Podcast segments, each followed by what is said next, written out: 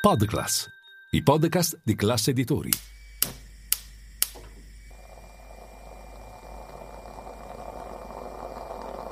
Buongiorno dal gruppo Classe Editori. Io sono Massimo Brugnone.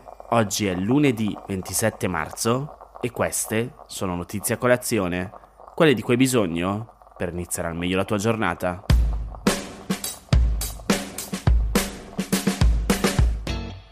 Nel weekend è salita di nuovo la tensione sul tema immigrazione. La Guardia Costiera ha accusato le ONG di intralciare i soccorsi perché in questi giorni di flussi record, leggo tra virgolette una nota della Guardia Costiera, hanno sovraccaricato i sistemi di comunicazione del Centro Nazionale di Coordinamento dei Soccorsi, sovrapponendosi e duplicando le segnalazioni dei già presenti assetti aerei dello Stato italiano. Intanto l'hotspot di Lampedusa è al collasso. Ci sono stati due nuovi naufragi al largo della Tunisia, con 29 vittime accertate, il che porta a 100 i morti in pochi giorni sulla rotta tunisina, e la nave finanziata dall'artista Banksy è stata fermata con l'accusa di aver violato il decreto Piantedosi.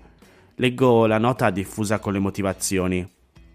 L'unità, dopo un primo intervento di soccorso nelle acque libiche, contravveneva alla disposizione di raggiungere il porto di Trapani, dirigendo invece su altre tre unità di migranti, sulle quali peraltro stavano già dirigendo il soccorso i mezzi della Guardia Costiera italiana. Insomma, è abbastanza il caos e in mezzo a questo caos, però, credo sia meglio fare un passo indietro e trovo molto utile leggere un pezzo dell'essenziale che si intitola così perché è così difficile entrare legalmente in Italia e in Europa?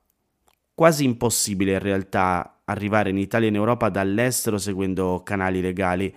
Ci occuperà l'intera puntata, ma credo che ne valga la pena. Michele Colucci spiega che alla radice della questione c'è un dato politico difficile da confutare. È praticamente impossibile entrare in Italia legalmente e anche in Europa perché le scelte dell'Unione Europea e sempre anche dell'Italia hanno avviato un'azione sistemica e duratura di ostacolo alle migrazioni che ha avuto profonde ripercussioni sui flussi legali. Non è mai stato semplice attraversare le frontiere dell'Unione Europea, soprattutto dopo il Trattato di Schengen, divenuto operativo nel corso degli anni 90, ma negli ultimi 15 anni è diventato progressivamente sempre più complicato. Addentriamoci più nello specifico. Chi proviene da uno Stato esterno all'Unione Europea e intende entrare in Italia ha bisogno di un visto e di un passaporto del suo Stato di provenienza. Il visto deve essere chiesto preventivamente alle ambasciate o ai consolati italiani all'estero. Le motivazioni spaziano dal turismo alle cure mediche, dallo studio ai motivi familiari, dal lavoro alle ragioni religiose.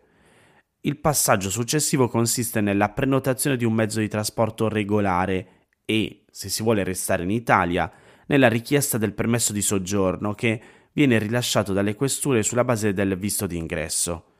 La durata del permesso varia a seconda della tipologia. Negli ultimi dieci anni in Italia è stata attuata una stretta nel rilascio dei visti e dei permessi di soggiorno che ha inciso in modo pesante sulle dinamiche migratorie mondiali. I dati statistici disponibili sono espliciti e fanno capire cosa significhi guerra alle migrazioni legali. Nel 2010 sono stati rilasciati circa 600.000 permessi di soggiorno a cittadini non comunitari. Nel 2021 erano circa 240.000. All'interno di una congiuntura che non è imputabile alla pandemia perché nel 2019 i permessi rilasciati erano stati ancora di meno, circa 177.000 un crollo verticale che ha stretto enormemente le maglie già non particolarmente larghe della mobilità in ingresso in Italia, con conseguenze a tutti i livelli, dal mercato del lavoro al mondo della ricerca, al diritto, al ricongiungimento familiare, alla tutela giuridica dei profughi. Questa stretta eccezionale sui permessi di soggiorno si combina a un insieme di ulteriori disposizioni che hanno aggravato il quadro. La storia delle politiche di immigrazione italiane è fin dagli inizi, alla metà degli anni Ottanta del Novecento, caratterizzata da una costante incapacità di pianificazione e da una gestione ipocrita degli ingressi. Di fronte a un sistema di regole particolarmente rigido e burocratico, sono state numerosissime le persone che sono periodicamente scivolate nell'irregolarità. Per far emergere questa porzione costante di irregolari sono state varate ripetute sanatorie, la più ampia delle quali è avvenuta nel 2002. 634.000 persone regolarizzate con la legge Bossi-Fini. Il ricorso continuo alle regolarizzazioni è indice di un sistema incapace di funzionare in modo ordinario, ma negli ultimi 15 anni anche i provvedimenti di sanatoria sono stati bloccati o, quando sono partiti, sono stati gestiti in modo del tutto inefficace, come in occasione della regolarizzazione del 2020 deliberata nel periodo della pandemia. Il testo unico sull'immigrazione del 1998 prevede uno strumento ordinario di pianificazione dei flussi finalizzato al collocamento dei lavoratori stranieri nei contesti più richiesti del mercato del lavoro. Si tratta del cosiddetto decreto flussi, da varare sulla base di una pianificazione triennale. L'ultimo provvedimento è tuttavia quello relativo al 2004-2006. Dal 2007 i governi italiani non prevedono l'attivazione della pianificazione triennale, ma procedono in via transitoria, disponendo l'attivazione del decreto di anno in anno. Inoltre le quote annuali previste dal decreto sono diminuite enormemente nel corso del tempo. Se fino al 2010 avevano superato sempre le 150.000 unità, fino ad arrivare anche a oltre il doppio, in seguito i decreti annuali hanno contratto progressivamente gli arrivi, restringendone il numero a poche decine di migliaia, circa 30.000 all'anno, fino al 2020, e 80.000 solo stagionali nel 2021. L'effetto della riduzione così drastica dei canali legali e dell'irrigidimento delle normative è duplice. Sul piano internazionale aumenta il potere delle organizzazioni criminali e naturalmente aumentano i rischi per chi si mette in viaggio. Sul piano interno aumenta la precarietà dei lavoratori immigrati, che comunque continuano a essere impiegati massicciamente, ma spesso in condizioni di maggiore ricattabilità e subalternità, incentivando il lavoro precario gravemente sfruttato, irregolare o sottopagato. A un panorama così grave occorre aggiungere la questione della mobilità internazionale dei profughi e dei richiedenti asilo. Proprio mentre in Europa veniva ideato e pianificato un sistema di progressiva chiusura delle frontiere, la catena di rivolgimenti innescata dalle primavere arabe determinava dopo il 2010 un nuovo ciclo di migrazioni di profughe e profughi in fuga da conflitti, guerre civili, guerre tra stati, colpi di Stato di varia tipologia. A essere coinvolti erano sia i paesi della sponda meridionale del Mediterraneo, sia quelli mediorientali e subsahariani. La scelta dell'Unione Europea di esternalizzare in stati come la Libia e la Turchia il controllo delle frontiere rispetto ai flussi di profughi e allo stesso tempo di restringere progressivamente le modalità di accesso al diritto di asilo ha aumentato ancora di più la pericolosità dei viaggi. Le eccezioni dei corridoi umanitari voluti dall'Italia o la decisione di accogliere i cittadini siriani intrapresa dalla Germania nel 2015 restano appunto soltanto eccezioni. Se per poter presentare domanda di asilo in Europa i cittadini non comunitari si trovano costretti a rischiare la vita, significa che siamo di fronte a un sistema di norme che ha deliberatamente dichiarato guerra al diritto all'emigrazione. La crisi economica del 2008 ha accelerato in maniera impressionante la politica repressiva. La criminalizzazione dei migranti è stata usata nei paesi comunitari come copertura ideologica per le politiche di austerità, i tagli alla spesa sociale e la compressione dei salari, puntando sulla promessa di non far arrivare immigrati nel continente europeo, ritenuto ormai saturo e non più disponibile ad accogliere cittadini extracomunitari. Ma nelle politiche migratorie passare dalle parole ai fatti può avere effetti drammatici.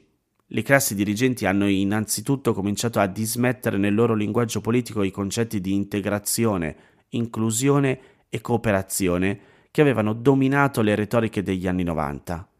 Sicurezza è diventata la parola chiave per qualsiasi discussione sull'immigrazione, a destra come a sinistra, insieme a controllo, contenimento e poi direttamente espulsione e respingimento. Le strategie europee hanno rafforzato e finanziato tutte quelle pratiche orientate a scongiurare e allontanare i flussi migratori. Le politiche sociali sono state progressivamente accantonate a favore dei rimpatri. Le agenzie finalizzate al controllo delle frontiere, come Frontex, sono state riorganizzate non con lo scopo di monitorare le condizioni di viaggio dei migranti, ma con l'obiettivo di impedire il loro stesso arrivo. I risultati delle direttive europee e delle molteplici iniziative comunitarie di contrasto all'immigrazione irregolare, che si sono rafforzate proprio in seguito della crisi del 2008, hanno in realtà funzionato come deterrenti all'immigrazione legale, restringendo le opportunità e complicando le modalità di ingresso. Parallelamente, le risoluzioni in merito alla sicurezza europea hanno inserito l'immigrazione a pieno titolo tra i fattori potenzialmente destabilizzanti per la tenuta dell'Unione. L'applicazione dell'agenda europea sulla migrazione del 2015 rappresenta il punto di caduta più evidente di questo approccio, basato sugli accordi di esternalizzazione con i paesi terzi, sul rafforzamento della difesa delle frontiere e sui rimpatri dei cosiddetti irregolari. Le leggi nazionali hanno sostenuto e rafforzato queste impostazioni, nel caso dell'Italia rinunciando completamente a un approccio capace di riconoscere la dimensione strutturale dell'immigrazione, procedendo quindi per provvedimenti emergenziali, orientati generalmente solo a illudere la cittadinanza rispetto alla difesa dell'ordine pubblico o rispetto della tutela dei cittadini italiani dalla concorrenza di cui sarebbero protagonisti gli immigrati nel lavoro e nell'accesso al welfare. Il ripristino di vie legali per il superamento delle frontiere europee è un obiettivo minimo e a portata. Gli strumenti a disposizione dell'Unione Europea e degli Stati nazionali sono numerosi e diversificati. Potevamo venire in aereo senza regalare soldi ai trafficanti e senza rischiare di morire, affermano oggi tanti cittadini stranieri che vivono e lavorano in Europa e che sono riusciti a superare tutti gli ostacoli alla migrazione. Non mancano nel passato recente esempi storici che rivelano come la normalizzazione dei flussi migratori rappresenti l'unico strumento capace di interrompere il monopolio dei trafficanti e il rischio dei viaggi. E molti di questi riguardano l'Italia.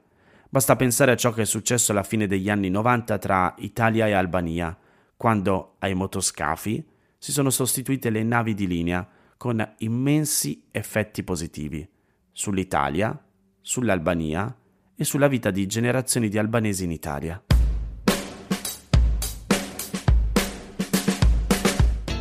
Queste erano le notizie a colazione di oggi. Se volete suggerirmi alcune notizie o mandarmi i vostri commenti su quelle trattate, potete scrivermi all'indirizzo notiziacolazione.it.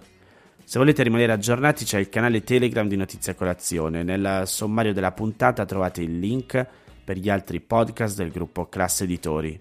Io vi aspetto domani per iniziare insieme una nuova giornata. Un saluto da Massimo Brugnone.